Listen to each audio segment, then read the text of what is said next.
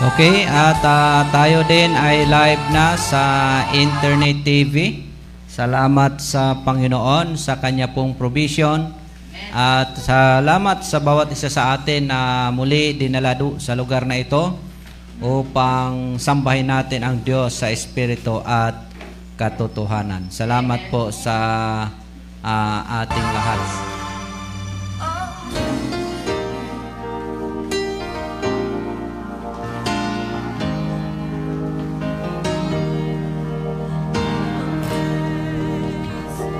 Okay, sa ating pong panimula ay kunin po natin ang ah, ating mga Biblia. Sa mga nakikinig sa radio, kunin niyo po yung mga Bible. Buksan niyo po sa aklat ng Roma, Kapitulo 3. Roma 3 na tayo ngayon. Basahin po natin sa talatang isa hanggang sa talatang labing anim. Romans chapter 3 verse 1 to 16. Yan po ang ating ah, babasahin.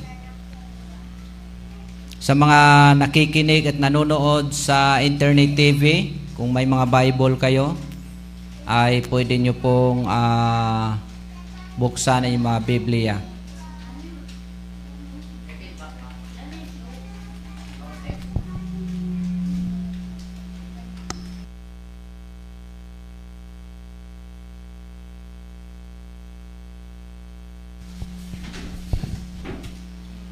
Okay, nandiyan na?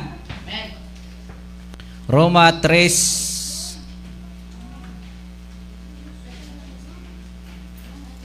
Kung nakuha nyo na ay tumayo tayong lahat bilang respeto sa pagbasa ng salita ng Diyos. Basahin natin ang sabay-sabay. Roma 3:1 Kung nakuha nyo na, sabihin nyo, Amen. Medyo malabo talaga ang aking tainga. Pakampi tayo dito sa may ilaw.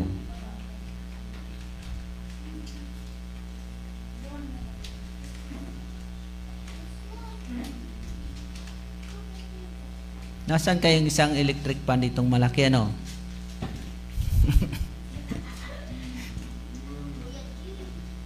Ngayon ay parang uulan, mainit yan sigurado. Wag yan, may, meron nang yung isa eh, ko baka na, nasana yon.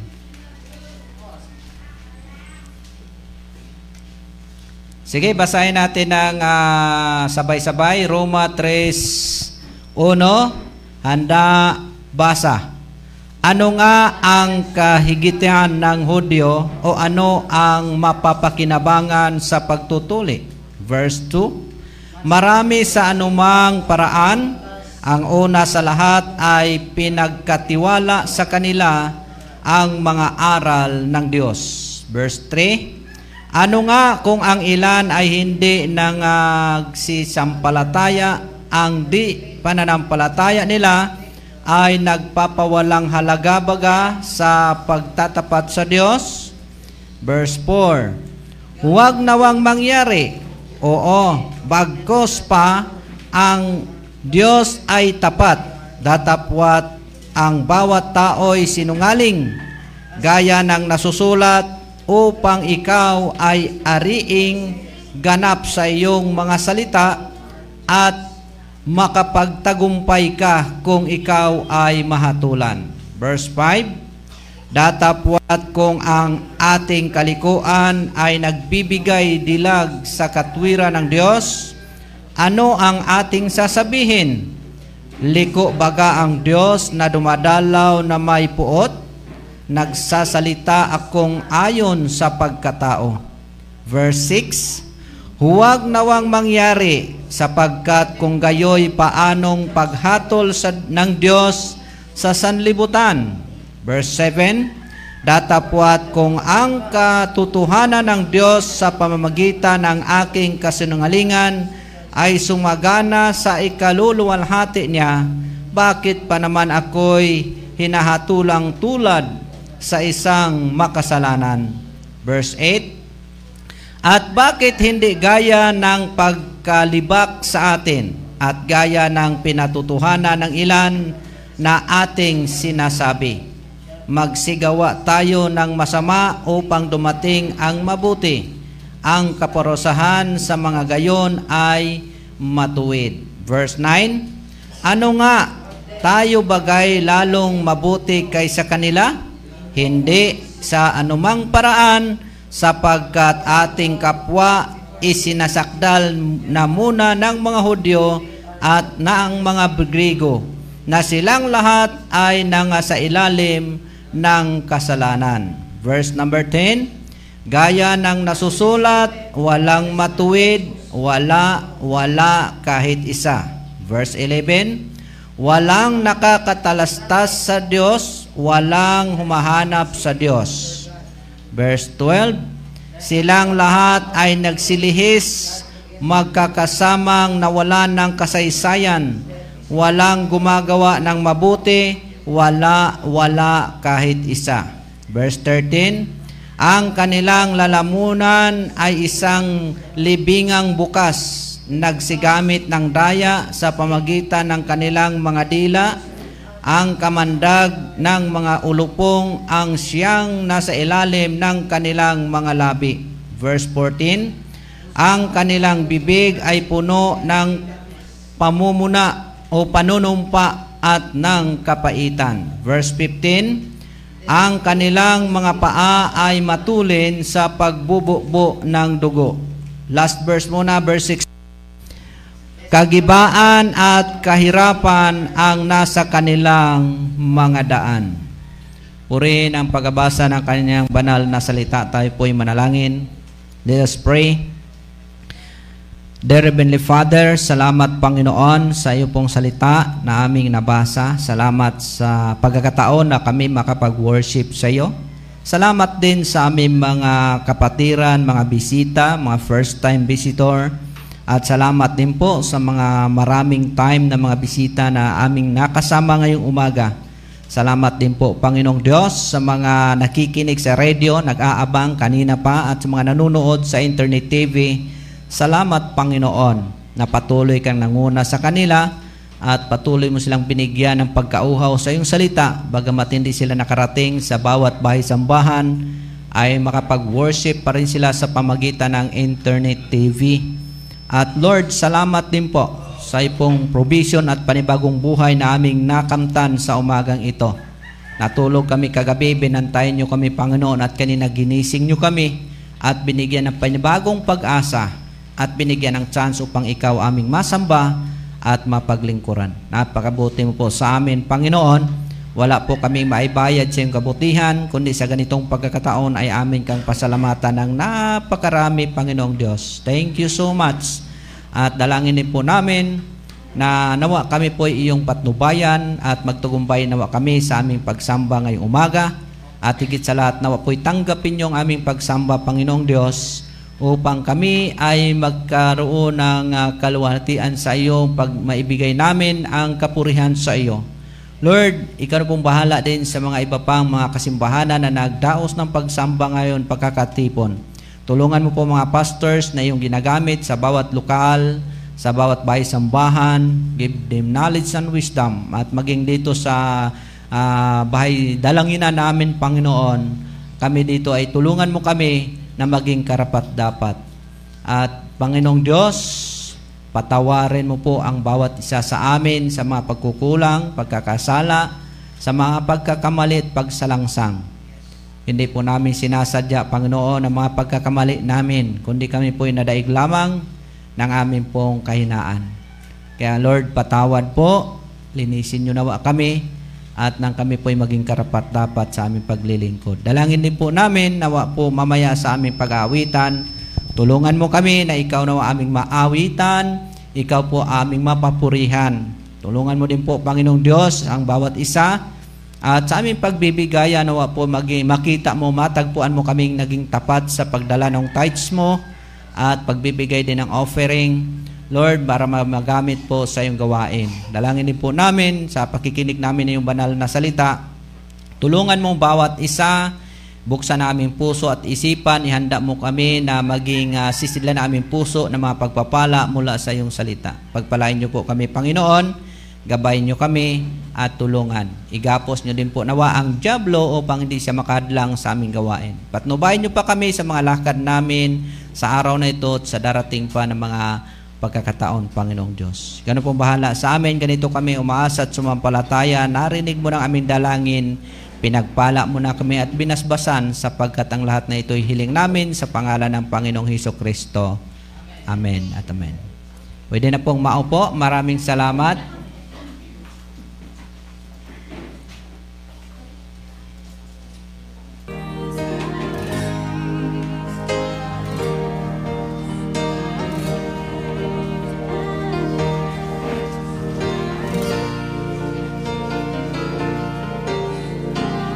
Mamaya na kayo bumaba kasi magagaling yan umawit sila sir sir. Di natuloy yan makaawit dito.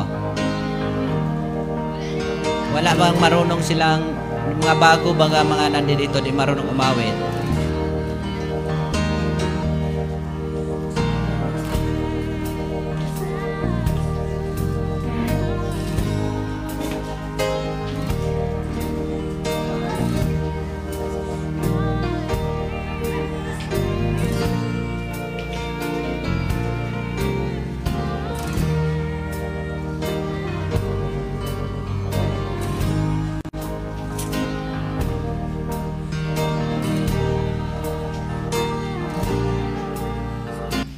Okay, awit muna tayo mga kapatid. Yung mga marurunong na ay galingan nyo, lakasan. Yun namang hindi pa masyadong marunong ay awitin natin mula sa ating mga puso. Huwag tayong mahiya sa ating mga katabi kung iba man ang imong boses. Alam ng Diyos kung anong boses ang ibinigay niya sa iyo. Kaya yun lang po ang kanyang hahanapin sa iyo, hindi po yung magandang boses na wala ka man. Alam ng Diyos yun. Amen? Huwag kayo maya sa iyong katabi sapagkat iba man ang buses din na ibinigay ng iyong katabi, alam ng Diyos yan. Kaya kapag maganda boses niya, di niya mainawit niya maayos, ay sisingilin siya ng Panginoon. Amen? Say, standing on the promises of God, yung mga marurunong, galakasan ninyo.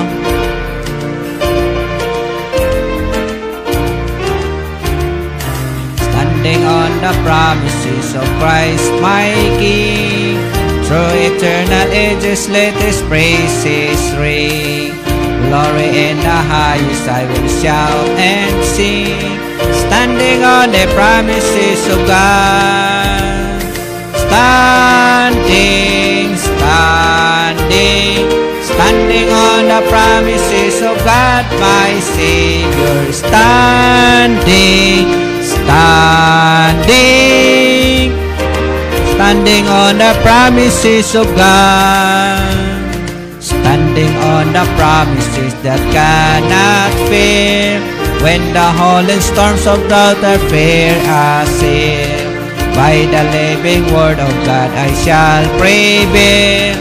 Standing on the promises of God. Goes now. Standing, standing Standing on the promises of God, my Savior. Standing, standing. I'm standing on the promises of God. Next verse. Standing on the promises, I cannot fall. Listening every moment to the Spirit's call. Resting in my Savior as my all in all. Standing on the promises of God. Goes again. Standing, standing, standing on the promises of God, my Savior. Standing, standing. I'm standing on the promises of God. Amen. Salamat sa Panginoon at isa pang awitin mga kapatid. Awit pa tayo sa Panginoon. There is power in the blood. Amen? May kapangyarihan po ang uh, dugo ng Panginoong Hesus. Kaya tayo po ay nagkaroon ng kaligtasan dahil po sa dugo ng Panginoon. Lakasan natin mga kapatid yung mga marunong umawit. Verse 1. Won't you be free from the burden of sin? There's power in the blood, power in the blood. Won't you the victory win? The wonderful power in the blood. There is power, power, wonder-working power in the blood. Amen. Of the Lamb. There is power, power, wonder-working power in the precious blood of the Lamb. Next verse. Would you be free from your passion and pride? There's power in the blood, power in the blood. Come for a cleansing to Calvary's tide. There's wonderful power in the blood.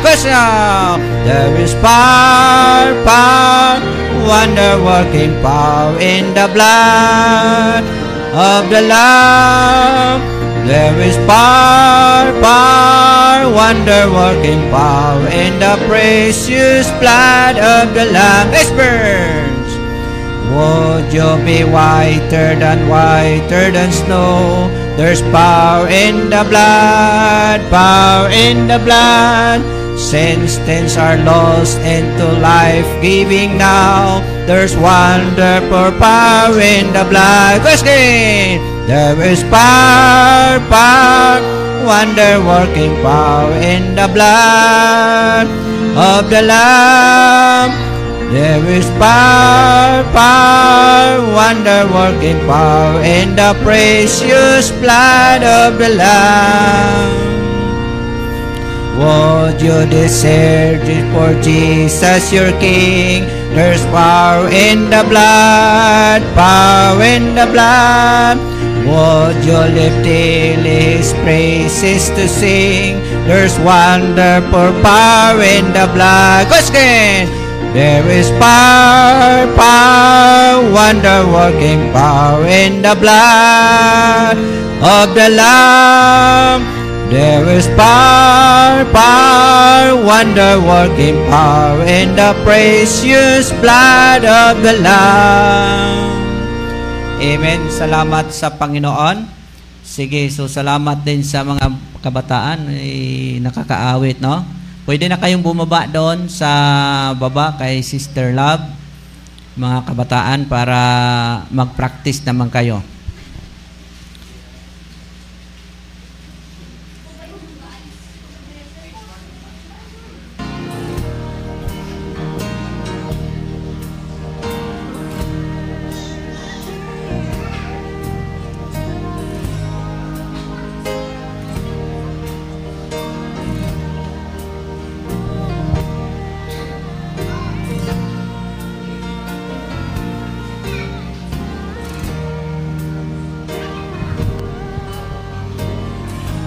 Okay, so ngayon po mga kapatid ay dadako tayo sa ating announcement. Hindi natuloy yung ano ngayon, yung sa Mabini na dapat naka-schedule gawa nung bagyo. At sabi pa ng pag-asa, medyo matatagalan. Ngayon pa ba pangit pa rin yung panahon. At doon naman sa ano, doon sa Mabini, Batangas, kina Pastor Magsumbol, ay maraming nagkasipon, ubo, trangkaso. Eh, baka mahawaan pa tayo, mahirap na. Mga COVID naman na. Although fully vaccinated na tayo, pero nag-iingat pa rin. So in extent, uh, baka raw bukas o sa susunod na mga araw. Kung hindi man matuloy bukas, yung kanilang uh, livelihood program na nag-invite din silang other churches ay pupuntahan namin bukas si, si Master Magsumbol. So wala naman yung ano, wala yung kahit wala yung iba muna para maayos yung schedule. At uh, last week talaga napakapangit yung panahon, no? Magganon din dito. Doon parang bagyo. Inilipat ko nga yung isang yung sasakyan sa ilalim ng mangga nila Pastor Chris kasi baka matumba yung mangga. Ano talaga siya? Talagang malakas. Siguro ilang araw yun. Sa ano, sa ilo, ah, Tarlac, ganun din. Bukod diyan sa Batangas, bukod sa baha, bukod sa ulan, yung hangin talaga para bagyo talagang ano niya, yung talagang parang matanggal yung sanga ng mangga eh. Ay, inilipat ko yung ano, kahit maulan, lali, baka malaglagan ng sanga.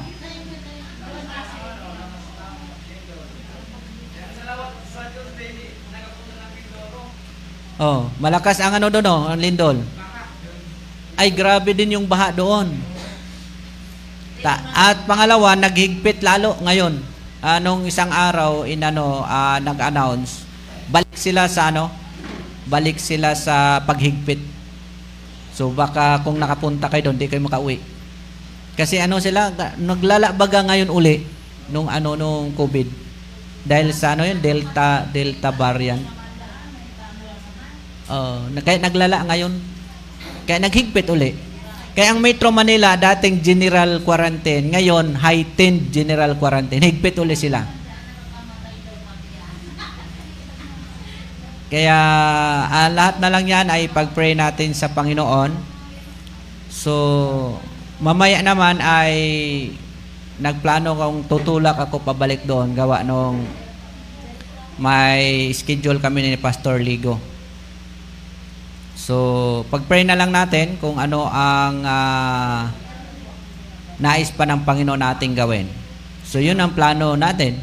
Ah, pupunta, babalik ako ng Batangas mamaya.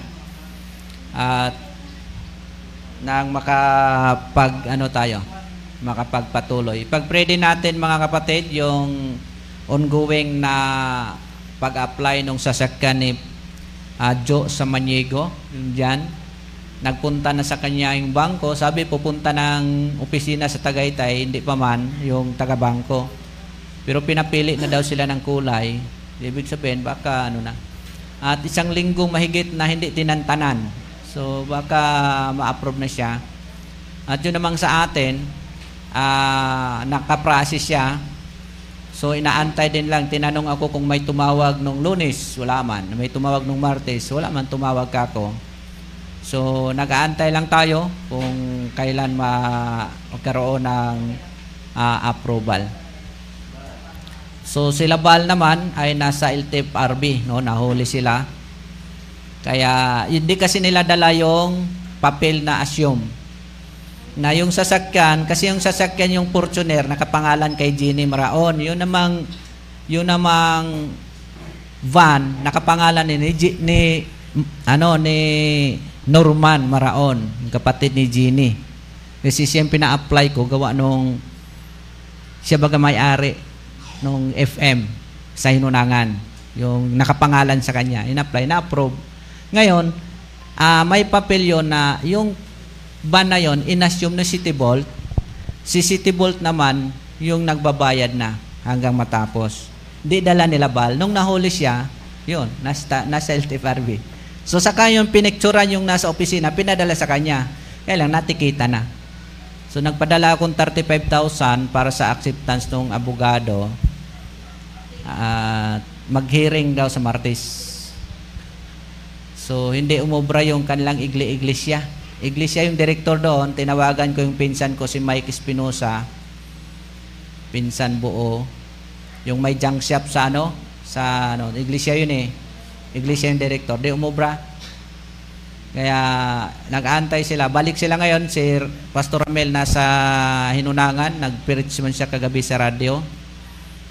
So, pag-pray natin kung anong ano, ano ang kalooban ng Panginoon. Sana ma-release agad nung ano sa Martes.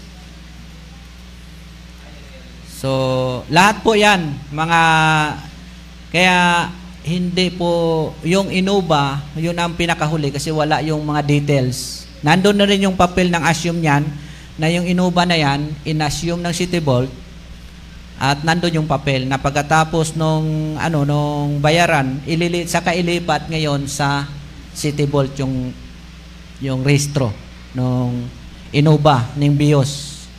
Yun namang Fortuner, meron talaga kami ni Jenny sulat kamay, pinaayos ko na lang na yung ano assume papers yan. Parang dead of sale din siya. Sige, so ipag-pray natin at nang maging maayos. So tinawagan ko na lang si Rabrocio na ipaayos yung ano daanan sa opisina yung assume paper doon kasi nakapangalan din yon sa kapatid ni Brocio. Yung ano, yung uh, Ford ah, at ganun din yung kinamayor.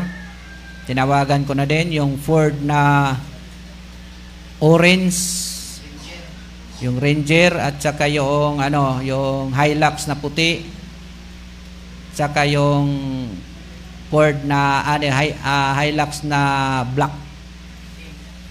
Pinapaayos ko na yung mga asyon kasi malaking gastos pala yan. Ano daw yan? 200,000. Pero ma-release man siya dahil may papel, mali lang yung driver di nadala. So, yun, acceptance sa abogado, 30. Hearing, Trismel, 33. Nagpadala kong 35. Kala, i-release, hindi naman na-release nung Friday. Kaya sabi ko nga, kumuha, kung, uh, makiusap kayo, kunin. Kunin yung stocks para makatinda. Sabi ko, papuntahin ko doon yung, ano, yung Hilux. Kaya yung Ford Ranger. Uh, sabi na alanganin kasi Sabado, tapos mag-hearing ng Martes, pag hindi na rin na-release sa Martes, saka na kukunin yung stocks. Sige. So, iba pang announcement, uh, ikot-ikot, tsaga-tsaga na lang tayo, balik na lang kayo doon sa ano, Batangas, Quezon kayo, Brother Dan. Uh, dito din, paalan, nahirapan na si Brad Nelson eh. Ewan ko, di ba nagsamar ka? Nagsamar ka? Parang may post kang samar. Ano yung post mong barko? Ah, nakaraan yun. Kala ko nagsamar ka uli. Iwan ko kung hindi naghigpit uli ngayon. Ha? Ah. Iwan ko kung hindi uli naghigpit yung mga pier dahil gawa nung ano, yung meron na kasing local transmission ng Delta.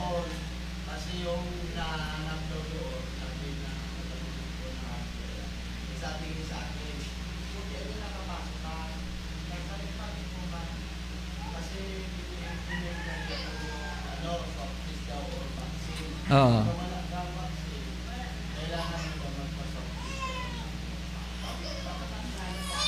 Ano pa yon? Hindi pa yung masyadong higpit. Kasi nang kapunta ka na, saka pa ngayon naghigpit. Ngayon lang maghigpit ngayong week na to. Siguro may effective yan sa lunes o bukas o kaya martes.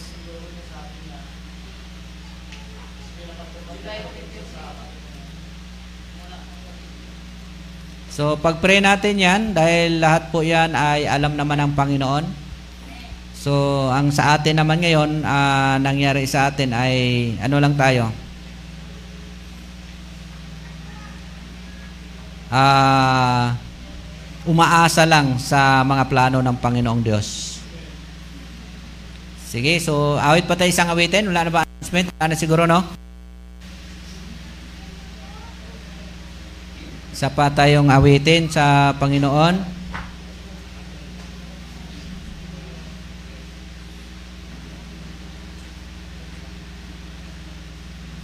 Yung lakad nyo, Brad Mike, eh, kinuha nyo ulit yung ano? Yung uh, nag-checky? Hindi. Ah? Hindi na? Nakaalis na kayo noon?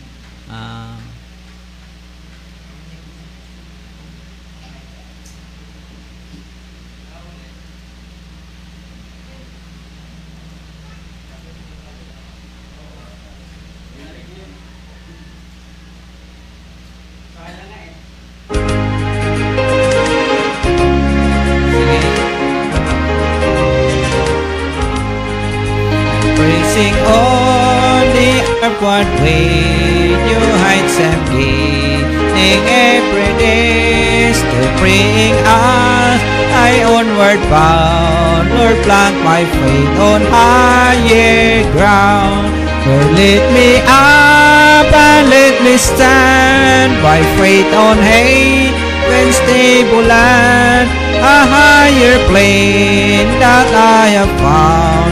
Lord, plant my faith on higher ground.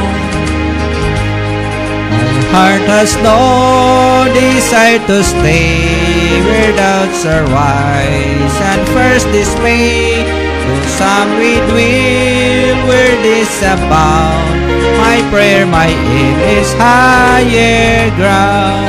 Lord, lift me up and let me stand by faith on hay and stable land. A higher plane that I have found. Lord, plant my faith on higher ground. I want to scale the utmost height and catch a gleam of glory bright. But still I pray till heaven found. Lord, lead me on to higher ground. Lord, lead me up and let me stand by faith on when stable land, a higher plane that I have found. Lord, plant my faith on higher ground. Amen. Salamat sa Panginoon. At uh, ngayon po mga kapatid, ay dadako tayo sa ating pong giving. Bilisan na lang natin para tayo mabilis matapos. At uh, alis, uh, pupunta kayong ano, Tubgon. Anong meron sa Tubgon? Pista? Ah, kala ko may pista doon eh.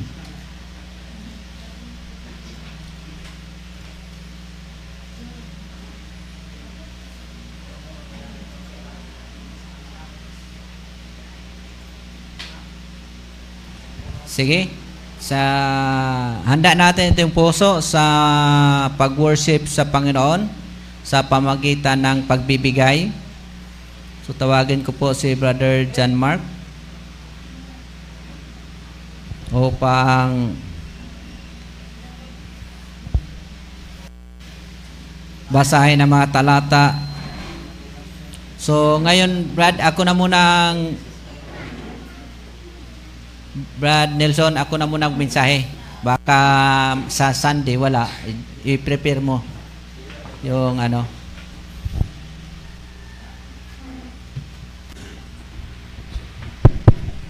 Basahin ko po ang mga talata. Pangalawang Korento 9 verse 7 hanggang 8. Ang bawat isa ay dapat magbigay ayon sa sariling pasya, maluwag sa loob at di napipilitan lamang, sapagkat iniibig ng Diyos ang kusang nagbigay ng may kagalakan. 8. Magagawa ng Diyos na pasaganahin kayo sa lahat ng bagay at higit pa sa inyong pangailangan upang may magamit kayo sa pagkakawang gawa. Ayan po mga kapatid, malinaw ang talata ng Biblia na masaya ang Diyos kapag tayo po ay nagbigay na, mas, na masaya. So, natutuwa siya.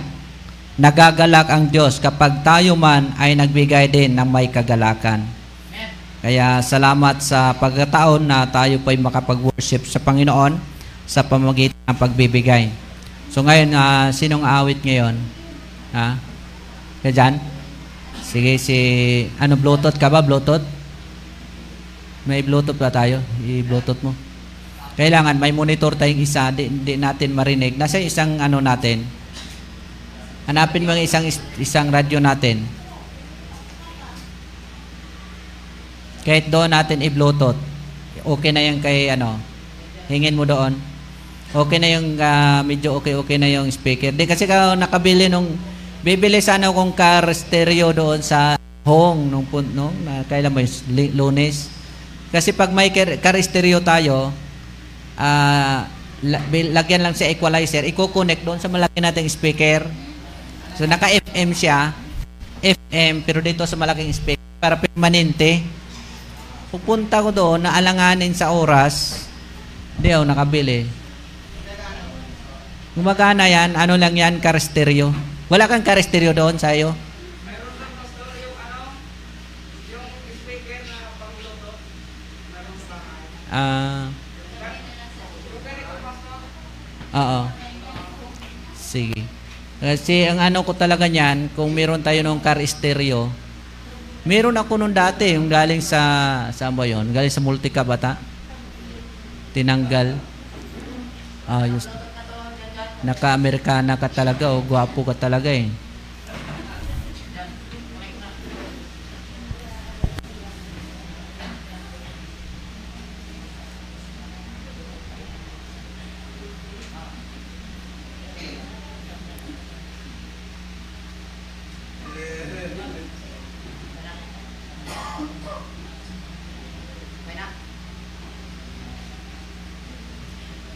Okay na?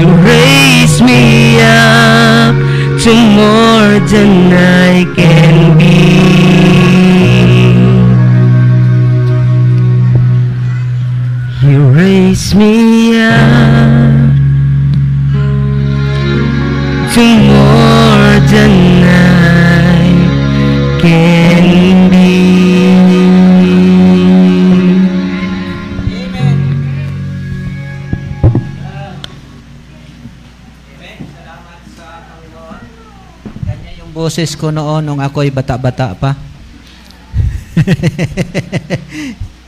Sige, tayo tayong lahat, Brother Nelson. Pag-pray natin yung ano. Ting ah,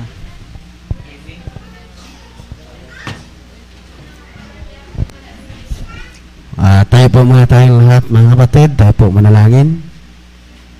Panginoon namin Diyos, banal at makapangyarihan sa lahat. Nagkapasalamat po kami Ama sa oras na ito na ibinigay niyo sa bawat isa sa amin na kami po Ama ay muli makapaglingkod sa iyo sa pamamagitan ng gawain ito.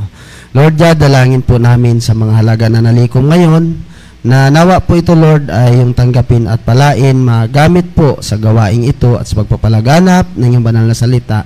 Ganon din po Ama, patuloy po namin hinihiling at dinadalangin na ikaw po ang ah, patuloy na magbigay ng maraming biyaya, pagpapala sa bawat isa sa amin na siyang patuloy po namin Ama ginagamit sa gawaing ito at sa aming mga pangangailangan.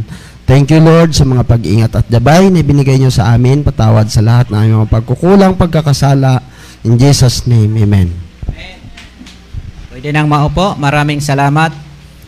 So ipag-pray ninyo natin din mga kapatid na nagplano kong pag may time ako, punta ako ng Kalamba.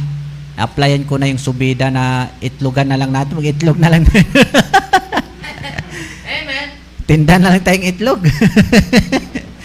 ano, Brother ni Boy, ready ka na? so, nagplano ako na ano, na i-apply na lang yung ano, parang Travis, pero nakita yung Travis maliit pa rin eh. Yung talagang ano, sa ano yun sa Kalamba, sa Subida Trucks, Subida Motors. Yung ah, L3 na malaki yung L. Yung Travis kasi hindi man pala yung L. Para lang siyang malaking ng konti sa Kito 700. So, nagplano ako na pag uh, ngayong week na to, pag nagkaroon ng pagkakataon, ay pupunta ako doon para i-apply. At kung sakaling ma ma-release agad this week or next week, mag-itlog na muna si Danny Boy. Maganda daw sa itlog, apat lang. XL, large, medium, small.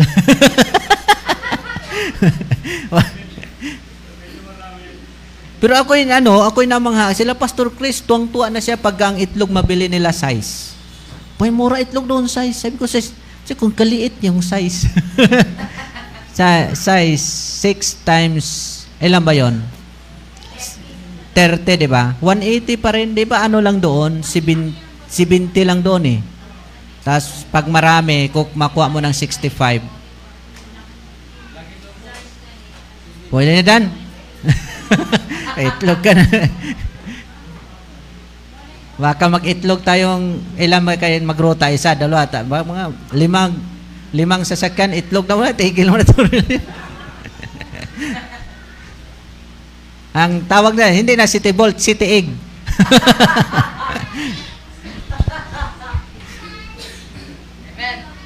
Sige, so pag-pray natin sa Panginoon.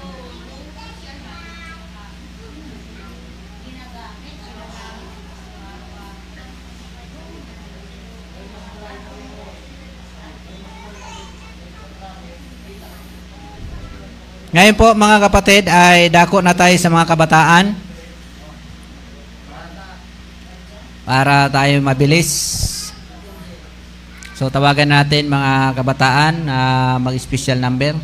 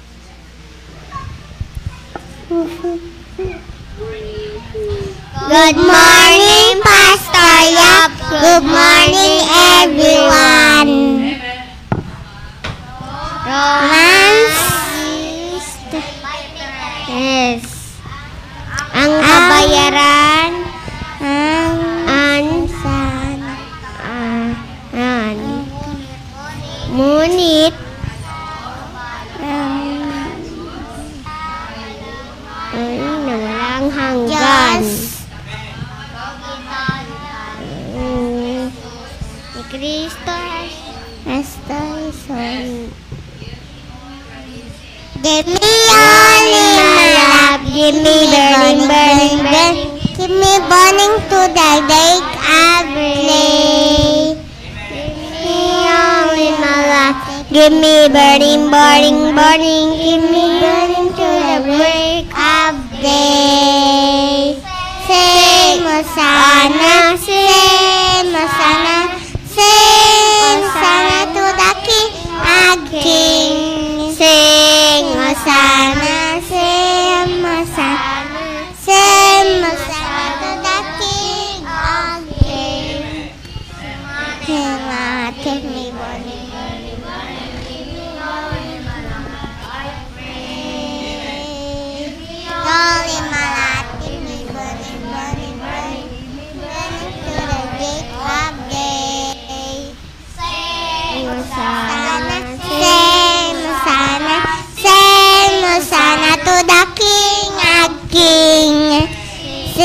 Hosanna, sing Hosanna, sing Hosanna to the King of King. Bow.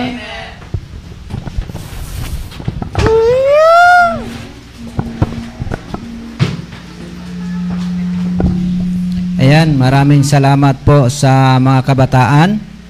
So ngayon po mga kapatid, may special number pa ba? Sino pang hahabol? Ikaw, sister, ano? Parang, wa, sisilip pa nga lang ako kay aayaw-ayaw na agad. So, bilisan na lang natin para mabilis tayong matapos. Kunin niyo po yung mga Bible at buksan niyo po sa Aklat ng Gawa.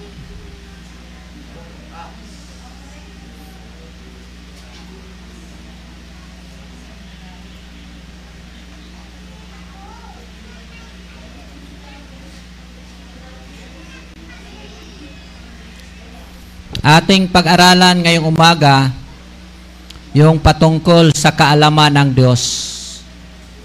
Amen? At ah, sikapin natin na maunawaan natin ito at nang tayo po ay ma-equip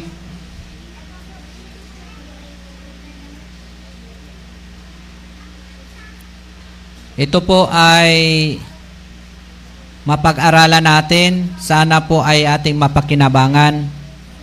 Acts chapter 2 verse 23. Yan po ang ating babasahin. Gawa 2.23.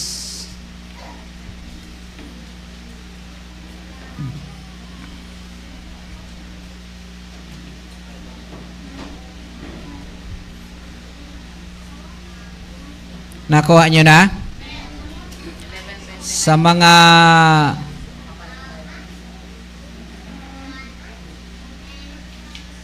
nanonood sa internet TV, sa Facebook Live, meron kayo sa monitor, Acts 2.23. Na re-replay din po yan sa YouTube ni Mr. Guapito. Joshua Adisas at saka Spotify. Matindi. Naririnig sa Spotify, makikita, ma-search nyo sa YouTube. Yan. Sige, tayo tayo bilang respeto sa pagbasa ng salita ng Diyos. Basahin natin ng sabay-sabay Acts chapter 2 verse 23. Ready na kayo? Sige, basahin natin sabay-sabay. Handa, basa. Him being delivered by the determinate counsel and foreknowledge of God, ye have taken and by wicked hands have crucified and slain. Sa Tagalog, ganito po sabi, siya, him, siya, na ibinigay sa takdang pasya at paunang kaalaman ng Diyos kayo sa pamamagitan ng mga kamay ng mga tampalasan ay inyong ipinako sa krus at pinatay. Sinong tinutukoy dito? Ang Panginoong Hesus Kristo. Ang Diyos. Oh? Sabi nga, ibinigay sa takdang pasya by the determinate counsel and for knowledge of God. Pinako nyo siya. So, ating pag-aralan yan, paano ba, anong nangyari, at bakit nangyari na pinatay ang Panginoong Hesus. So, ating pag-aralan ang itong word for knowledge of God. Ang kaalaman ng Panginoon. Unang kaalaman, paunang kaalaman. O tanging kaalaman. Ano ba? Basta kay for knowledge. Let us pray. Dear Heavenly Father, thank you so much for your word. Salamat po sa mga kapatiran, sa amin pong bisita, sa amin din pong mga kapatid na iba't ibang lugar pinanggalingan, malayong lugar, pero nakarating upang ikaw po aming sambahin sa Espiritu at katotohanan. Thank you, Lord. At nawa po, tulungan mo kami na maintindihan namin yung banal na salita. Uuwi kami mamaya baon namin na mga pagpapala mula po sa yung salita. Ako na yung gamitin kasangkapan, linisin niyo po ako sa lahat ng mga kasamaan, karumihan at kasalanan. Give me knowledge and wisdom to preach thy word. Give me words to say. At yung mga nakikinig sa radio, open their hearts, their minds, at nawa po, mapakinabangan namin ang iyong banal na salita. Kami naman dito sa loob ng bahay sambahan, kami nakikiusap, banal na espiritu, malaya ka nawang kumilos sa aming kalagitnaan, sa aming mga puso at sa aming buhay. And all these things, Lord, we pray in Jesus' name. Amen at Amen. Pwede nang maupo. Sige, so tayo po ngayon mga kapatid ay ah, pag-aralan natin ang ating pong ah, titulo The Foreknowledge of God. So pag-aralan natin ito, kan sana ay mapakinabangan natin. No? Parang paunang kaalaman ng Diyos. Tama ba? Tama ba, Sister Love? For knowledge, paunang kaalaman ng Diyos. So, ako kasi na nag-translate niyan, yan ay 2017. Ah, medyo matagal-tagal na ng konti. Medyo nag-aral pa lang ako sa PCC. Kaya, ganyan yung pagka-translate. Paunang kaalaman ng Diyos. So, sa ating basahin mga kapatid, ang Psalm 1 Samuel 2.3. Unang Samuel 2.3. Sabi po dito, Talk no more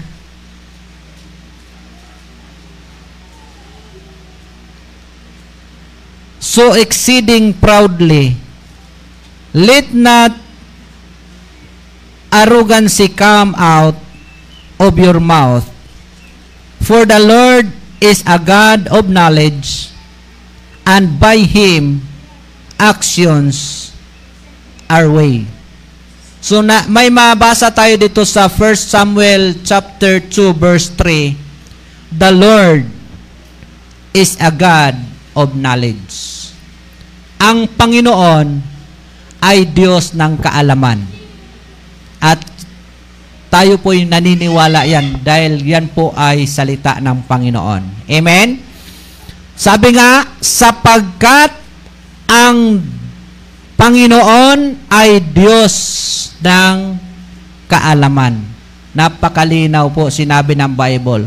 So God's knowledge exceeds and excels the knowledge of all others.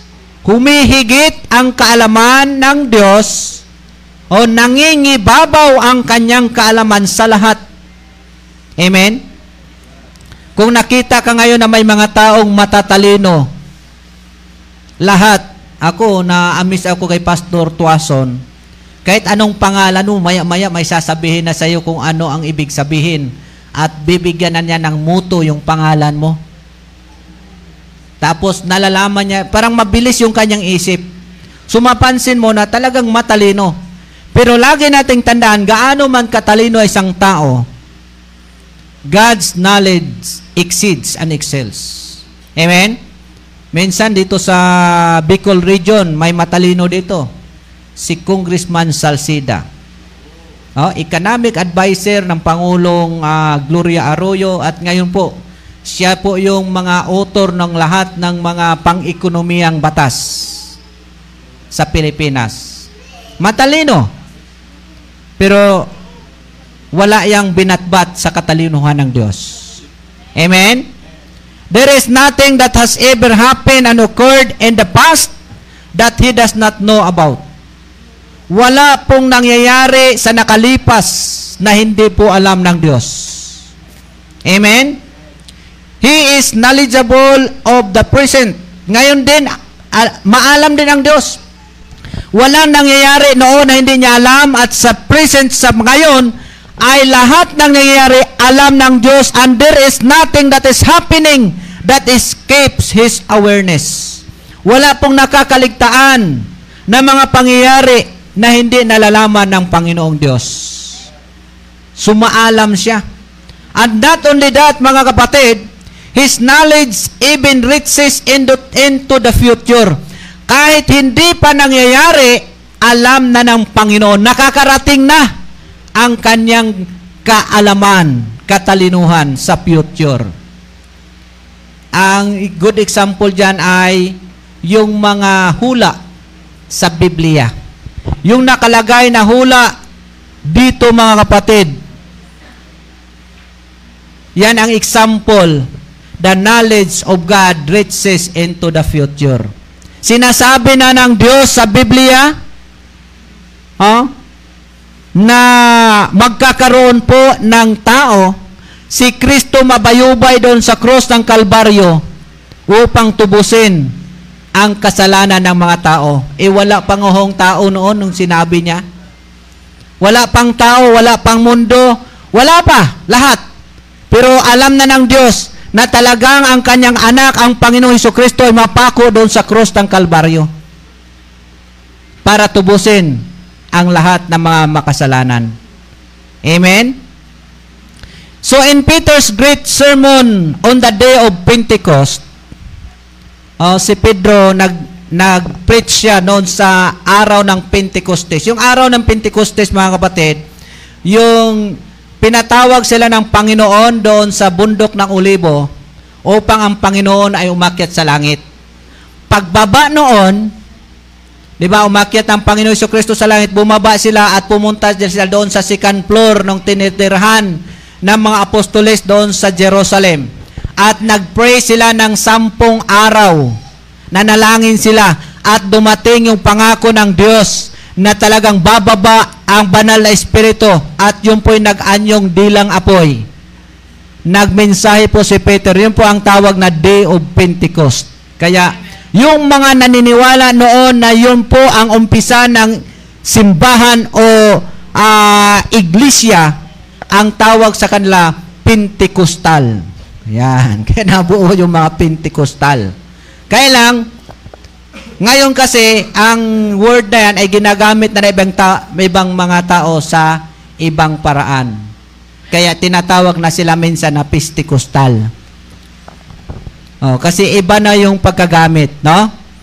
Pero yung magandang sermon sa araw ng Pentecost ni ah, Apostol Pedro, he referred to the knowledge of foreknowledge of God, indicating that the future has always been disclosed to God.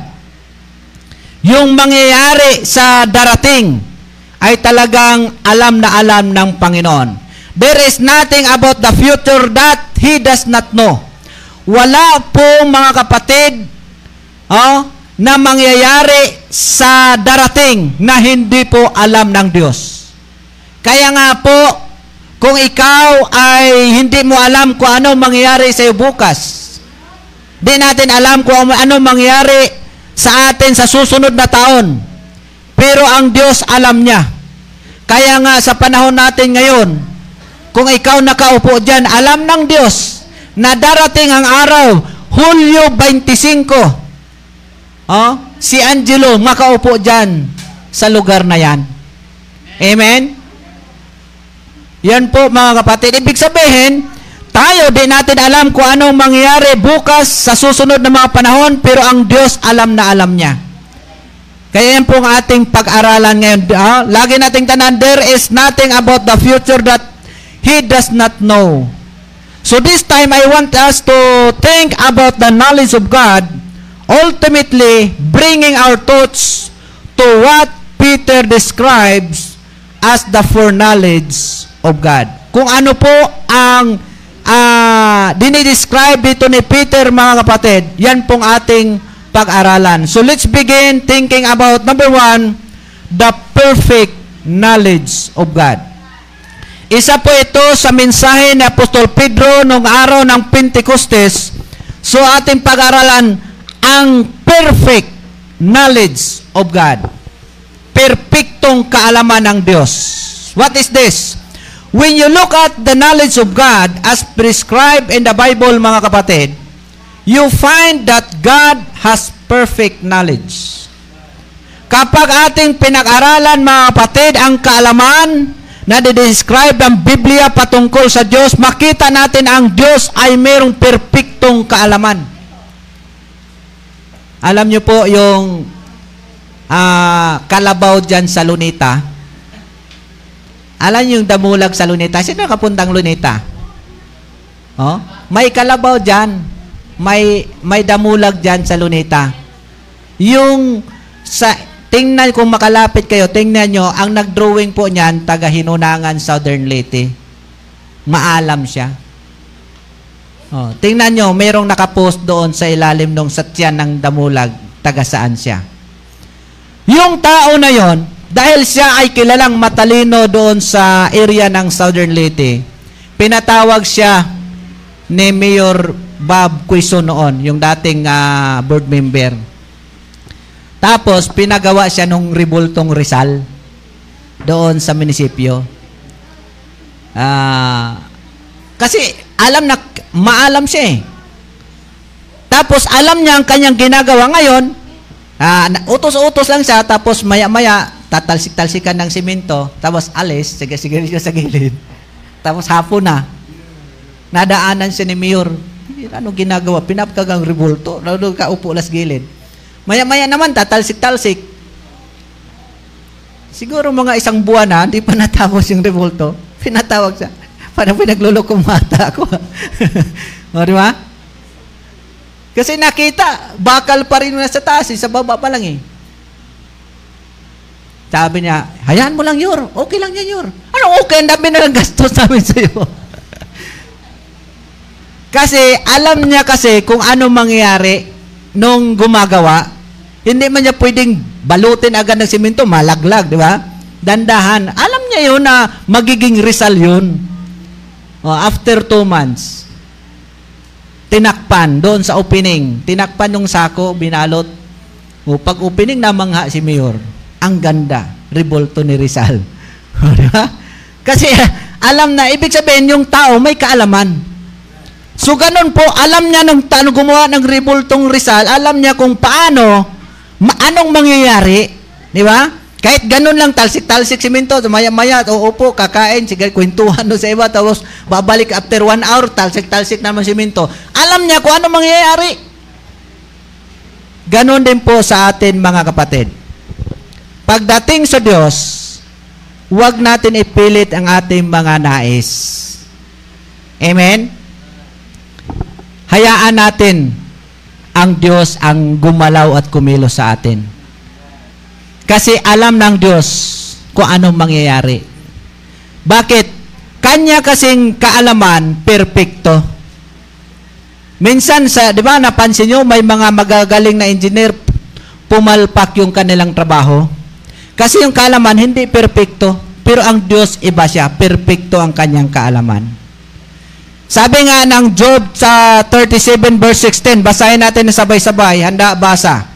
Nalalaman mo ba ang mga pagtitimbang ng mga alapaap? Ang kagilagilalas na mga gawa niya nasakdal sa kaalaman. Biruin mo yan. Sabi diyan, ang kagilagilalas na gawa niya. So when Job spoke of the knowledge of God as perfect, he was declaring that God's knowledge is whole and complete. Nung sinabi ni, ni Job na ang kaalaman ng Diyos ay perpekto, si dinideklara niya na talagang buo at kompleto ang kaalaman ng Diyos. Amen? So let me describe His perfect knowledge of God by explaining that His knowledge is letter A, natural knowledge. Yung kaalaman ng Diyos, natural. Yung iba, magaling gumawa nung bahay dahil nag-aral. Tama? Magaling mag-upira ng tao. Mayroong tinatawag na, anong tawag noon? Yung, ha? O, mayroong, ma- anong tawag niyan? Yung magaling, talagang master niya, master. O. Ah, ano siya? Anong nang tawag niyan? Basta master. oh? Ah, espesyalista. Yan, di ba? Oh, meron namang teacher magaling sa English. Parang wala ako nakitang teacher magaling sa Bicol. oh? Pero mga kapatid, nalalaman nila, gumaling sila sa bagay na yan, may kaalaman sila dahil sila'y nag-aral. Pero iba ang Diyos. Ang kaalaman ng Diyos natural. Amen? The natural knowledge. God is knowledgeable by nature. God knows just because He knows. Alam niya. Nalalaman ng Diyos sapagkat siya'y maalam. Yung iba, nalalaman niya dahil siya'y nag-aral at meron siyang mga maraming practices na dinaanan. Maraming trainings. Pero ang Diyos, iba siya. Alam ng Diyos sapagkat siya talaga'y maalam. God's knowledge is not something He has learned. Hindi niya po natutunan yung kaalaman niya. He has never had to be told anything or taught anything. Wala pong nagsasabi o nag, nagturo sa Panginoon, kundi yan po ay natural sa Kanya. Amen? Mga kapatid, our knowledge comes from study or experience. Nalalaman natin yung ating kaalaman dahil na-experiensyahan natin. Halimbawa, sa ganitong panahon ng pandemic, sa minsan mahina ating negosyo, nalalaman natin na may pagkakataon na mahina. Kaya dapat alam natin kung paano tayo mag-wave para po tayo ay makapagpatuloy sa buhay. Pero iba po ang Diyos. Oh? Siya po ay wala siyang na-experiensyahan, hindi siya nag-aral, pero alam niya sapagkat natural po sa kanya na marunong ang Diyos. Amen? Compared to us, our knowledge expands as we increase our learning. Lumalawak ang ating kaalaman kapag tayo nagpatuloy, nilawakan man ang ating pag-aaral. Pero ang Diyos, hindi gayon. Amen? Yet, God has never had to learn anything. He has never had to be instructed because He simply knows. Kaya nagtanong po si si Job sa Job 21 verse 22, anong sabi diyan? Oh, shall any teach God knowledge? May nagturo ba sa Diyos ng kaalaman? Job was ask, asking if there was anyone who could teach God anything. The implication being that no one can teach God because He does not need to be taught. Amen? Hindi na po kailangang turuan ang Panginoon. God knows. Alam na. Therefore, He cannot be taught anything for He does not need to be taught anything. There may be a few of us with simply uh, empty heads. Meron namang iba na may kabubuhan. Oh, pero kapag kayo mga kapatid, makitang may, may makita kayong bubo, huwag nyo sabihin, agad-agad kasi masasaktan. Oh, da- dapat marunong ka na sa pag may nakita kang medyo talagang mahirap umintindi, sabihin mo, flower ka.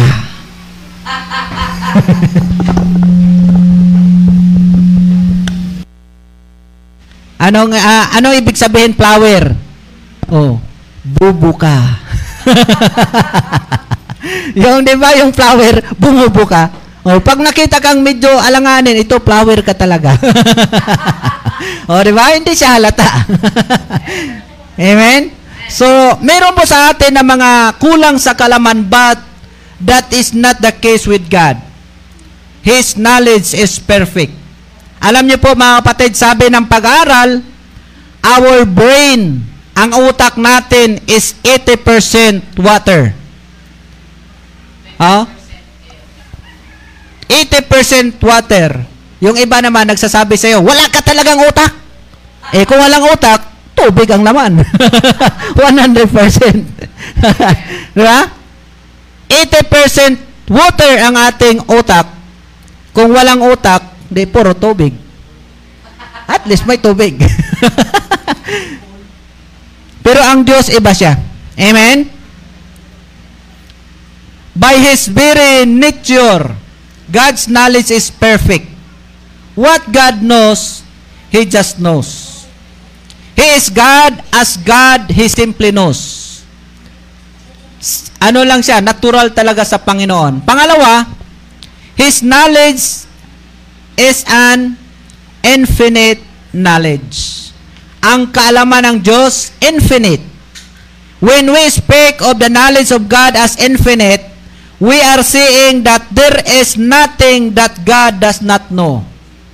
Wala po talagang hindi nalalaman ang Diyos. The reason He cannot be taught anything is because there is nothing that He does not already know. Wala pong hindi niya nalalaman. Alam niyo po mga kapatid, theologians use the word omniscience. Yung mga nag-aaral sa Bible, ang tawag nila sa Diyos, ang Diyos ay omniscience. Anong omniscience? Science plus omni. Kaya ang tawag omniscience. Ang ibig sabihin ng science is knowledge, omni is all. Kaya, therefore, God is an omniscience. He, he is oh, all knowledge- knowledgeable. Maalam sa lahat. God is an all-knowing God. He possesses all knowledge. Lahat ng kaalaman, alam niya. There have been those who possess outstanding knowledge and are known for their knowledge. Maisip natin kaagad si Albert Einstein. Meron man ditong Albert Einstein na isa. huh? Regarded by many as the prototype for genius. Alam niyo po mga kapatid, sa mundong ito, parangalan ka kapag matalino ka, 'di ba? Merong tele baliktorian. Oh, ah, baliktorian, valedictorian.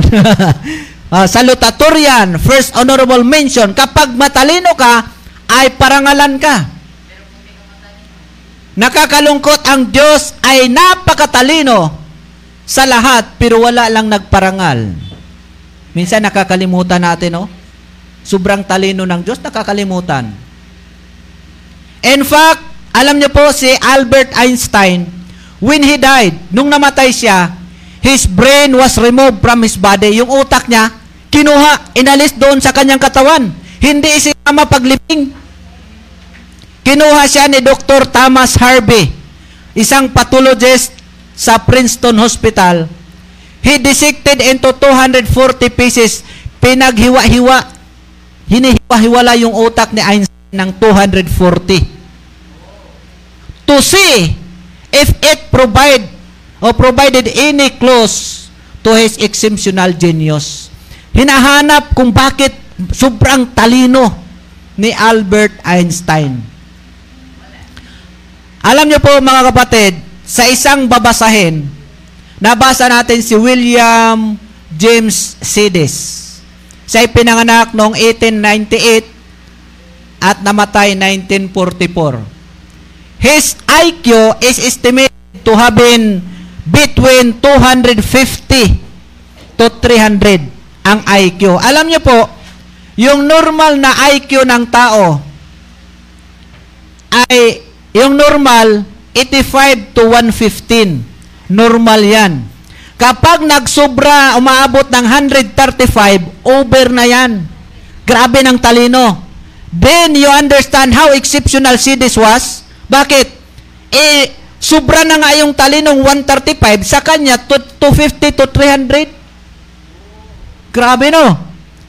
To give you an example of some cities capabilities of uh, accomplishment, tingnan natin kung ano pong nagagawa sa katalinuhan. Oh? He learned to spell efficient. Magaling, oh. He learned to spell efficiently by the age of one. Magaling mag-spelling. Isa pa lang edad. Ano pa? Nag-umpisa siya magbasa ng New York Times sa 18 months, 1 year and 6 months yung New York Times Magazine, mabasa niya na lahat yan. Ta. Ano pa ang katalino niya? Nagta-type na siya sa computer sa 3 3 years old. Ano pa? Natuto siya sa Greek alphabet, oh, Homer in Greek sa edad na apat na taon. At sa edad na anim, natuto siyang magsalita ng Russian, French, German, Hebrews, at Turkish, then Armenian. Oh, anim na taon pa lang. Ganun katalino, oh. Ano pa? Started to school at age 6. Nag-aral siya, anim ang edad. 3 days pa lang, inilagay na siya sa grade 3. Biruin mo?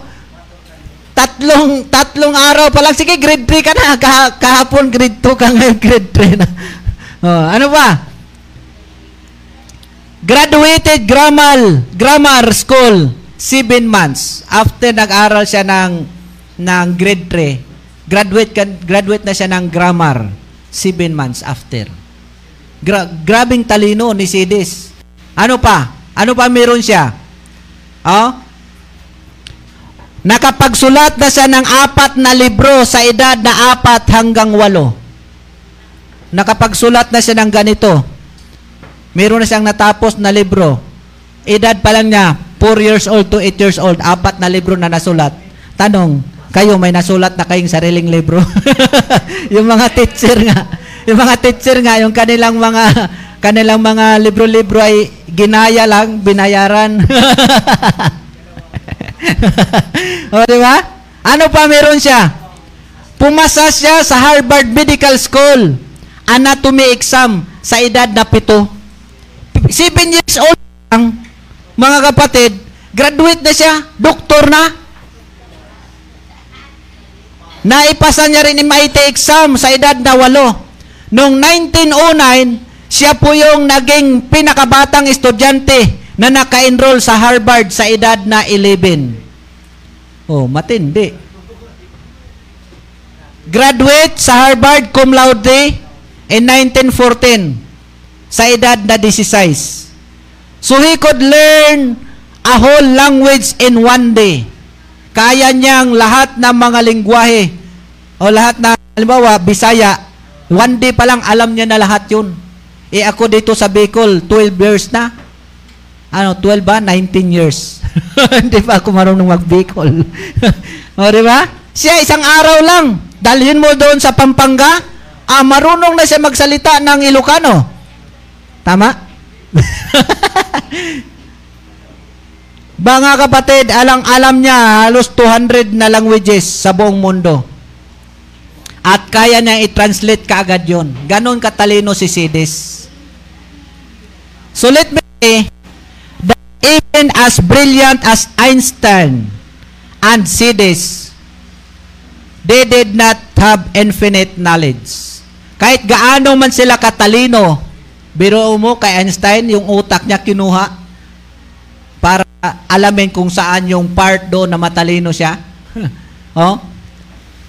Hindi sila kagaya sa Diyos na mayroong infinite knowledge. Amen?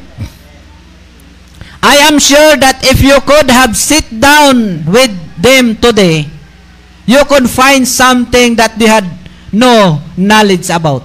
Kapag maging katabi mo siyang pag-upo ngayon, Einstein at si Jesus, malalaman mo na meron talaga silang hindi nalalaman. Pero ang Diyos iba. Alam niya lahat. Amen? Yan ang kaibahan mga kapatid sa Diyos. Oh, but with God, there is nothing that He does not know and nothing that He does not know about. Of course, He cannot be tempted. Ito po yung hindi nagagawa ng Diyos. He cannot be tempted, He cannot deny Himself, and He cannot lie. Yung iba baka nagbibiro, hindi pala lahat nagagawa ng Diyos. Bakit? Hindi niya hindi niya kayang magsinungaling. o, di ba? Yan, mga kapatid. But He has infinite knowledge. He knows and knows all things. So, pangalawa, not only think with me with God's perfect knowledge, but also the personal knowledge of God.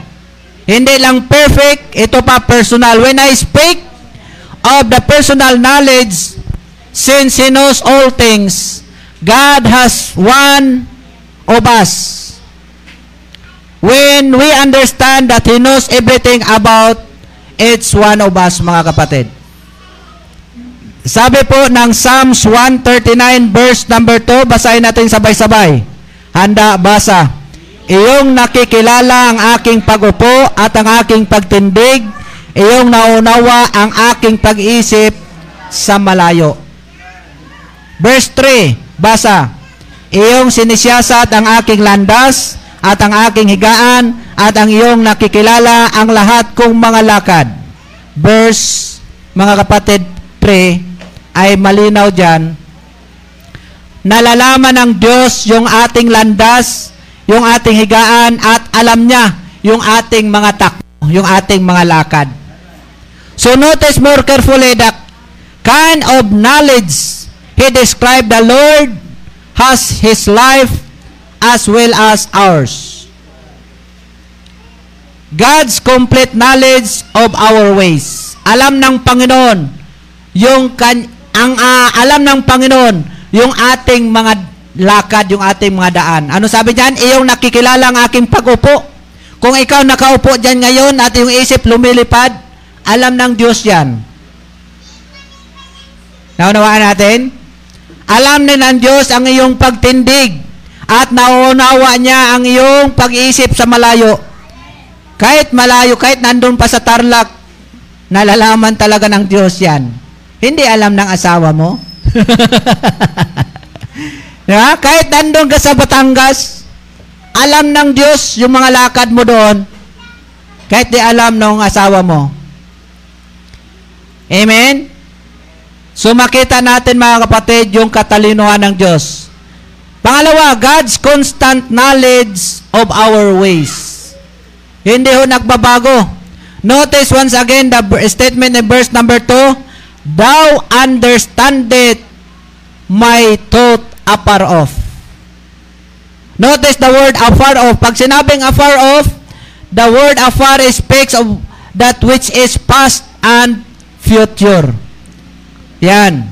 That which occurred a long ago and that which is a great while off in the future. Alam ng Diyos kahit hindi pa nangyayari, alam niya na kung anong mangyayari. Go back as far as you like.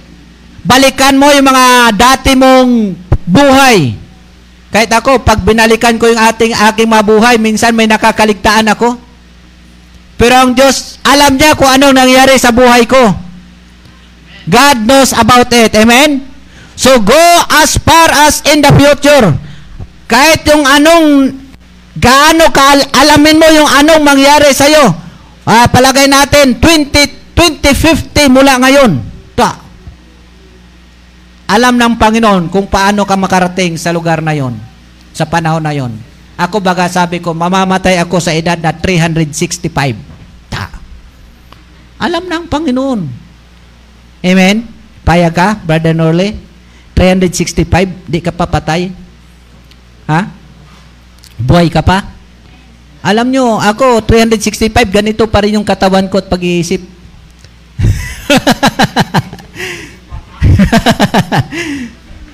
so, go as far in the future as you desire and God knows about it. Alam ng Panginoon yan. God knows everything about your past, our present, and future. In other words, He has constant knowledge of all our ways. There is nothing about us that He does not know. And furthermore, there will never be a moment when He does not know everything about us. Walang pagkakataon na hindi nalalaman ng Diyos ang patungkol sa atin. Amen? At pangatlo, and finally, let me say a word about the prior knowledge of God. Ano yon? The prior knowledge of God. Malapit na tayo. I take you back to where our first uh, started uh, verse in Acts chapter 2 verse 23 and Peter's reference to the knowledge of foreknowledge of God. The word simply means to know beforehand. To understand that God knows beforehand leads us to understand, number one, the future is disclosed to God. There is nothing about the future that God does not know. Wala po sa hinaharap na hindi nalalaman ng Panginoon. All things, even in the future, are open to God and known by God. God knows all things even before they happen. God knows all things beforehand. Halimbawa na lang, yung pagkahuli nila Baldo. Ang ang pagkahuli nila, hindi man talaga yung, sila yung inaabangan. Yun ang disadvantage sa truck at saka sa van. 'Di ba? 'Di ba ayaw na marami nagsabi, mag-truck nang kayo, mabigat karga nyo. Oh, van, van na lang medyo sosyal. Kaya lang yung van, meron kasing nagtimre doon sa LTFRB na merong namamasadang van puti. Nag-aabangan LTFRB. Sila ngayon ang dumaan. Pinara. o, di ba? So, bagat hindi alam nila, hindi alam natin, pero alam ng Diyos, ganun mangyayari. Ganun po kasimple. Amen? So, prophecy is a good example of God's knowledge in the Bible. There are prophecies that were given by God years before they were fulfilled. Alam niyo po mga kapatid, sa Biblia, meron po ditong mga hula, mga prophecy na ibinigay ng Diyos ilang taon bago po nangyayari. Kahit yung pagkapako ng, ng Panginoon doon sa cross ng Kalbaryo, yung hula na yon ay 500 years before. Di ba? Nangyayari yon sa loob lamang ng isang araw. Yung mga hula na yon. So, ito po ay magandang uh, example, yung mga prophecy ng Panginoon. Sa example sa kanyang kaalaman na hindi pa nangyari, pero nangyayari. The reason God could make such prophecies because He knew that what would happen. All prophecy is God's foreknowledge in the future. Yung mga hula-hula, kaalaman ng Diyos yan. Uh, ang Diyos, kapag siya naghula, nangyayari kasi siya ay maalam. May mga tao naman hula-hula. Alam niyo yung doon sa simbahan natin, dati, hinulaan man doon, masusunog siya. Nakaalis na lang tayo, hindi pa nasunog. na, di ba? Yung naghula doon, yung pastor ng born again. Itong building na to, masusunog to. Nakaalis na tayo, hindi pa man nasunog hanggang ngayon. So, ang tao kapag nag-prophesy, hindi na, na hindi nangyayari minsan. Kasi nga, hindi man ang tao maalam. Amen? Yan. So, let me uh, make God's foreknowledge personal. There is nothing in your future or my future that God does not know about. Wala po mga kapatid na hindi nalalaman ng Diyos sa akin or sa iyo. He knows everything that will happen in my life. Amen? Kaya nga gusto kong i-text ang Panginoon eh. Magkakaroon ba ako helicopter? o, di ba? Alam niyo po mga kapatid, sa Diyos lang po talaga tayo manalig. It is not just that He knows everything that has happened or is happening. He knows what is yet to happen. Alam ng Panginoon kung ano yung mangyayari. To even be more precise, or precisely, God know everything about the future from eternity past. Mula noon hanggang sa future, alam ng Diyos. Before there was a world, God know what the future held. From eternity past, He know that I would be born on May 25, 1983. And I know from eternity past everything about my life to the present and even what is yet to come. So as we sit in this place, mga kapatid, there is nothing about our future that God does not know. Lahat tayo naka, nandito ngayon, wala po sa ating buhay na hindi nalalaman ng Diyos. He knows the blessings we will enjoy as well as the burdens we will experience. He knows every joy that is before us as well as every sorrow. Halimbawa, kayo ngayon tumatanggap sa City Vault. Nakatanggap na ba kayo? alam ng Diyos yan. At alam din ng Diyos yung mga uh, kabalisaan na mangyari sa atin sa darating. We live only in the present and can only say and know what is in the present. Diba? Totoo ba ka? Tayo na ngayon. Ang nalalaman natin yung ngayon lang. Pag inalala natin nakaraan, minsan nalilimutan natin yung iba. Yung sa future naman, di natin alam. Kaya ang gagawin natin, isalig na sa Diyos. Amen? Ganun lang kasimple.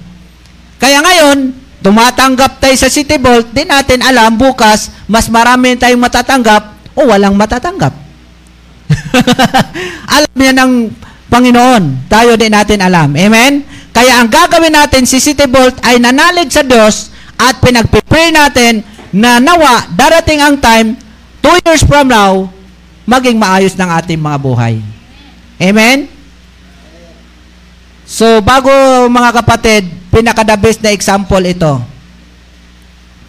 It is kind of like watching a parade. Example ng kaalaman natin na ngayon lang. Iba tayo sa Diyos, iba ang Diyos. Nalaman niya dati, nalaman niya yung malalaman ng Diyos yung darating.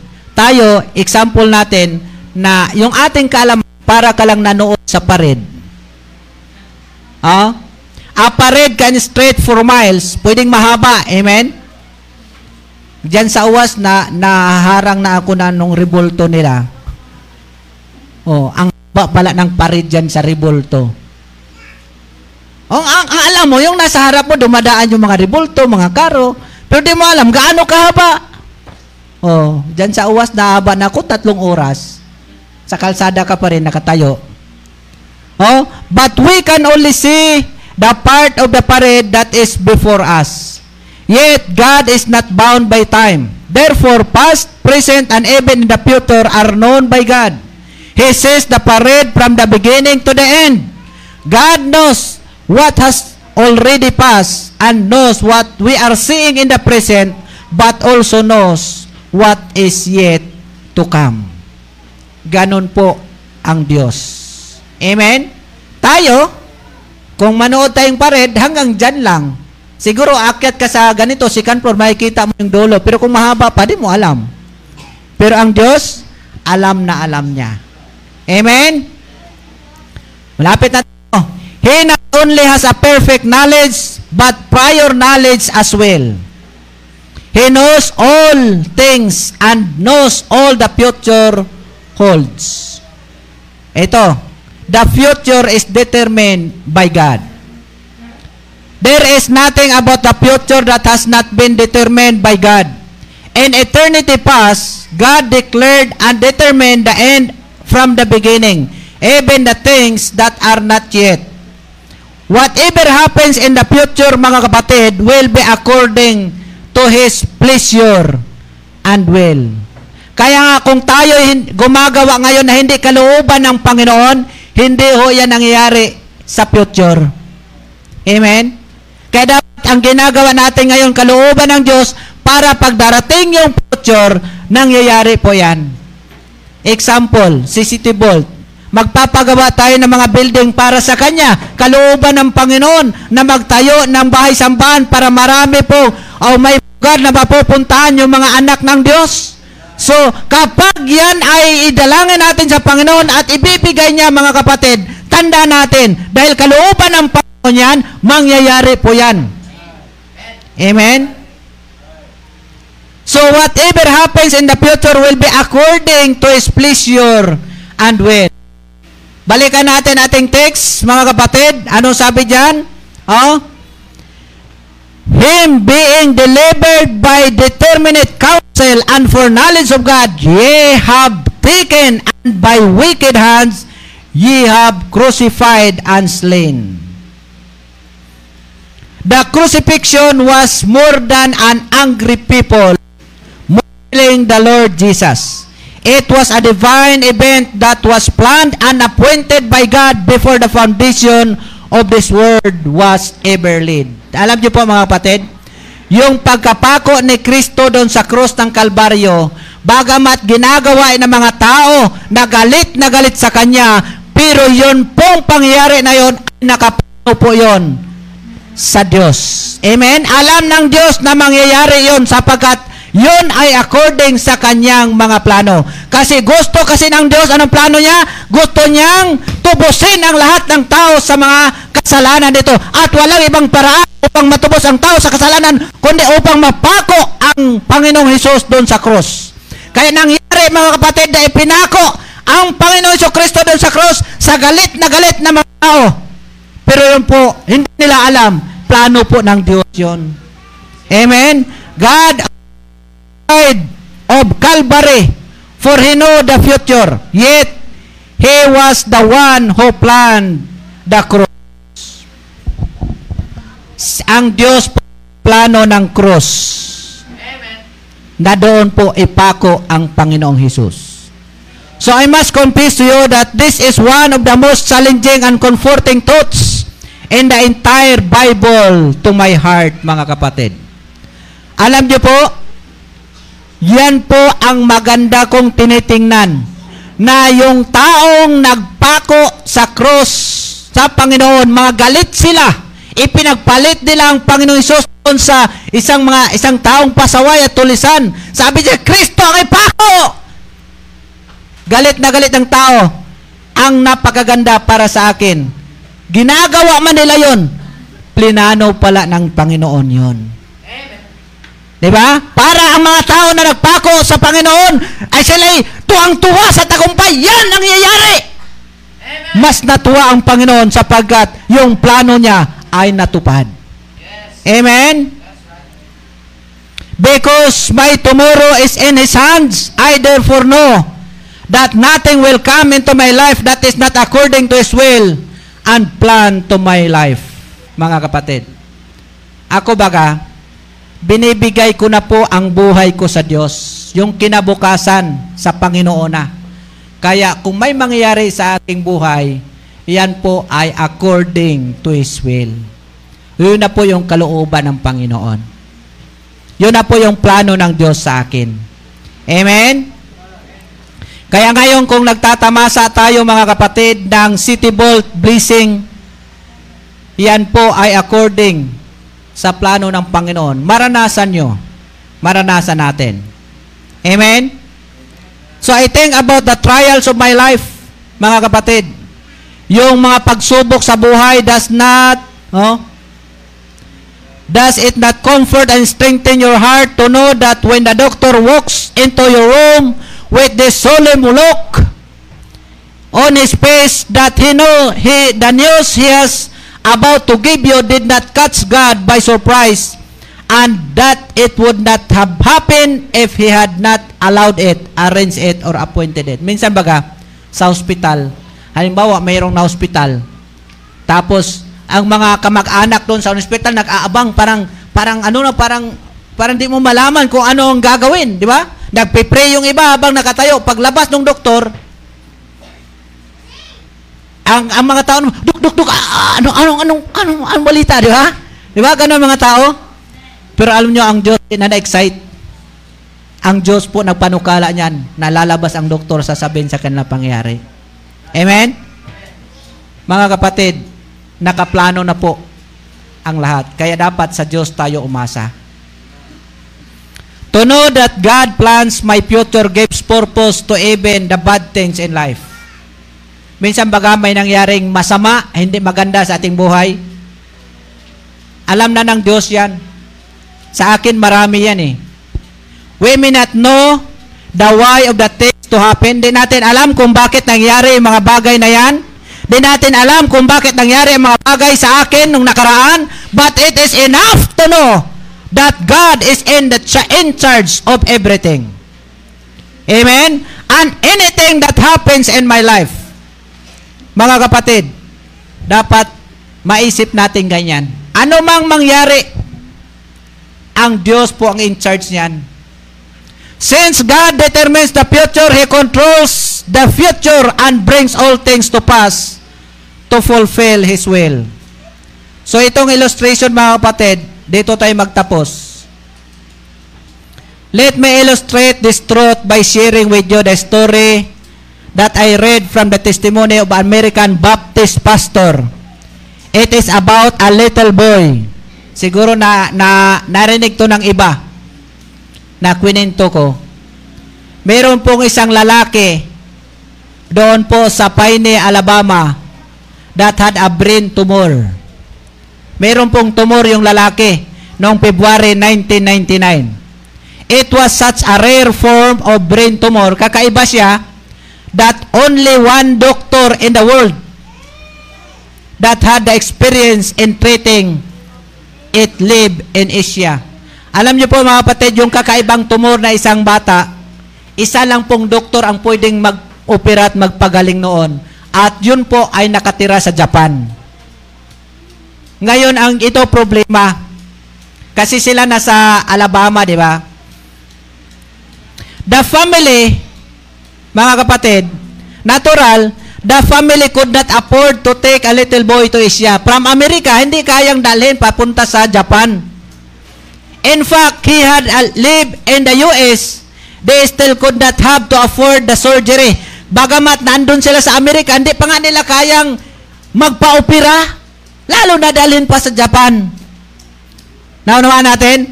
The family friends, their church, all prayed to the little fellow as he grows sicker and sicker. The boy's dad worked at the Ford dealership in Piney. Bagamat sila ay taga-Amerika pero hindi pa nila kayang ang ipagamot yung anak nila doon lang sa Amerika, lalo na pag dinala. Ang ginawa nila, yung kaibigan, kamag-anak, simbahan, ay nanalangin na lang sila habang ang bata ay lus lumalala yung sakit at ang tatay nagtrabaho lang sa isang dealer ng Ford na sasakyan sa Amerika. Ito, one day mga kapatid, One day, isang araw, a well-dressed man stop at the Ford place. Meron pong naka, nakagwapong damit, parang ako, pumunta doon sa Ford. Oh? This dad began to talk to him. Yung tatay nung may sakit, kinausap kasi siya nagtrabaho sa Ford. Oh, ah, sir, di ba? entertain When the customer introduced himself, his last name was the same as the doctor in Asia that could operate on his boy. Nung tinanong anong pangalan niya, yung pangalan na sinabi nung lalaki, nung uh, bisita nila doon sa Ford, nabanggit kapariya sa pangalan sa doktor na mag-opera sa kanyang anak na nasa Japan. Naiyak yung tatay ngayon. When the dad heard the name, he broke down and began to weep. Naiyak siya. Bakit siya naiyak? Na yung kanyang bisita doon sa Ford sa Amerika ay kaparihas lang naman yung pangalan. Bakit siya naiyak? Tinanong siya. Kinausap ko, bakit ka umiyak? He was thinking of his little boy who was dying. Naisip niya kasi yung kanyang anak na mamamatay na. The customer was more than little surprised at the man's reaction to his name. Kapangalan kasi, naiyak na lang siya, mamamatay na yung anak niya. The dad apologized for breaking down and then that and then told the man his story. Sabi nung tatay, ay pasensya ka na. Naiyak lang talaga ako gawa nung kaparihas kasi ang pangalan mo doon sa mag-opera sana sa anak ko. Problema, wala kami pera. So nag, nagkwentuhan sila, nagkwentuhan. Ngayon mga kapatid, tuloy natin. Last na, konti na lang tayo. Limang slide na lang. To his surprise, na surprise ang tatay, the man before him was that doctor. Yung palang kausap niya, yun ang doktor. He learned that the doctor was moving from Japan to the to America to practice medicine in the University of Alabama in Birmingham. Biruin mo, yung yung doktor pala taga Japan napunta ng Amerika dahil mag-aral siya. Yung doktor na yun talagang mag-oopera napunta doon dahil mag-aral. So ano makita natin doon? Talagang makapangyarihan yung prayer at nais ng Panginoon. Biruin mo, wala man silang kaalam-alam. Ang doktor pinadala pala para mag-aral. Anong nangyari doon? Tingnan natin, tuloy natin. Ah, he promised Nangako naman yung doktor, he promised the dad that as soon as he completed his move from Asia to Birmingham, he would perform the little boy's surgery and not only that, but free of charge. Oh, biruin mo yan? Sabi niya, sige, ako palang pinagpipre nyo, pinadala ako ng Panginoon dito. Pagkatapos ko mag-aral, operahan ko yan. Hindi lang yan, libre pa operasyon. Amen? So na, nagagawa po yan mga kapatid, lahat ng kapag tayo nagpe-pray sa Panginoon, dahil maalam ang Diyos, kahit saan ka pa, pwede kang kunin ng Panginoon para mangyari yung nais ng kanyang mga anak. Kaya lagi niyong naririnig dito, kahit si Satanas, pwedeng gamitin ng Diyos yan, basta gusto niya lang tuparin ang mga prayer mo sa Kanya. So now let me ask you something, mga kapatid. Do you think it was an accident that a doctor from Asia moving to US pulled into a Ford dealership in Piney, Alabama and began talking with the dad of the little boy dying? Sa tingin nyo ba, aksidente na yung taga-Japan napunta doon sa Amerika at napunta doon sa Ford para makausap yung tatay nung may sakit na bata? Hindi po yun aksidente mga kapatid. Yun po ay plano ng Diyos. Amen? Absolutely not. The God who knows all things, control all things. Amen? Kaya wag po tayong mangamba, mahina kayo ng tornilyo, tuloy-tuloy naman si City Bolt magbigay sa inyo. Manalig lang tayo sa Panginoon. Amen? Alam nyo po, marami na tayong bagyong dinaanan dito. Dito lang sa Bicol, ang daming bagyong dinaanan. Dumaan. Pero hanggang ngayon, buhay pa tayo. Amen? Dumaan na yung pandemic, buhay pa tayo. Naglendol na sa kalatagan, nandun man sila Danny Boy, buhay pa rin naman. Basta may Diyos tayo at manalig tayo sa Kanya, ibigay natin ating buhay. Wala tayong dapat katakutan. Amen? Eh kung hindi tayo magtornilyo, di mag-itlog. Naunawa natin? Lahat yan, basta manalig lang tayo sa Diyos. Ano man mangyari, ano man negosyo natin, kailangan po natin manalig sa Panginoon. Tumayo po tayong lahat, tayo po ay manalangin. Lord God, thank you so much for your word. Salamat, Panginoong Diyos, sa kaalaman, sa katalinuhan mo, at salamat po, Panginoong Diyos, na patuloy mo kaming pinaunawa sa mga salita mo, Panginoon. Salamat din po sa mga kapatiran At muli kaming lumalapit sa iyo, Panginoon. Patuloy ka nawa manguna sa amin, sa buong buhay namin. Ikaw na po mag-control nito, Panginoong Diyos. Di namin alam kung ano po mangyari bukas, sunod na araw, pero alam namin, alam na alam mo kung ano dapat namin gawin. Kaya sa iyo lang kami umaasa, sa iyo kami nanalig. Tulungan mo lang po kami, Panginoon, at bigyan ng chance upang ikaw ay muli namin patuloy namin paglingkuran. Patawad sa mga kasalanan namin na nagawa at ikaw na po manguna sa bawat isa.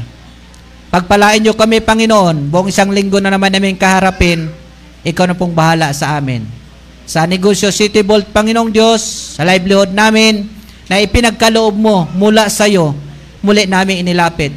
Tulungan mo kami makatawid at makapagpatuloy sa paglilingkod sa iyo. Gamitin mo itong kasangkapan upang makapagpatuloy din kami sa aming paglilingkod at pagsisilbi sa iyo, Panginoong Diyos. Patawad, Panginoon, sa bawat kasalanan. Muli nawa kaming ida- idalhin dito sa araw ng Sunday upang muli ka naming sambahin sa Espiritu at katotohanan. Pagpalain mo din po mga kapatiran at nawa po Panginoong Diyos, nilapit namin sa iyo yung van na nandun po sa LTFRB. Nawa po Panginoon, kung kalooban mo ay mai-release po yon sa Martis para makapagpatuloy na rin po sa pagtitinda ng tornilyo. Lord, ikaw na pong bahala sa mga nais pa namin gawin para sa iyo. Hiling lang po namin, Panginoon, gamitin mo lang kami para sa iyong gawain. Lahat na ito dalangin namin sa pangalan ng Panginoong Heso Kristo, yung bugtong na anak, aming Diyos at personal namin na tagapagligtas. Triple Amen. Amen. Amen. Amen. Ang pagpapala ng Ama at ng Anak at pakikilakip ng Espiritu Santo ay sumaatin namang lahat mula ngayon at magpakailanman. Amen at amen. Tayo po'y natatapos na. Maraming salamat sa inyo pong pag-antabay at pagsamba. Ingat po kayo mamaya sa pag-uwi.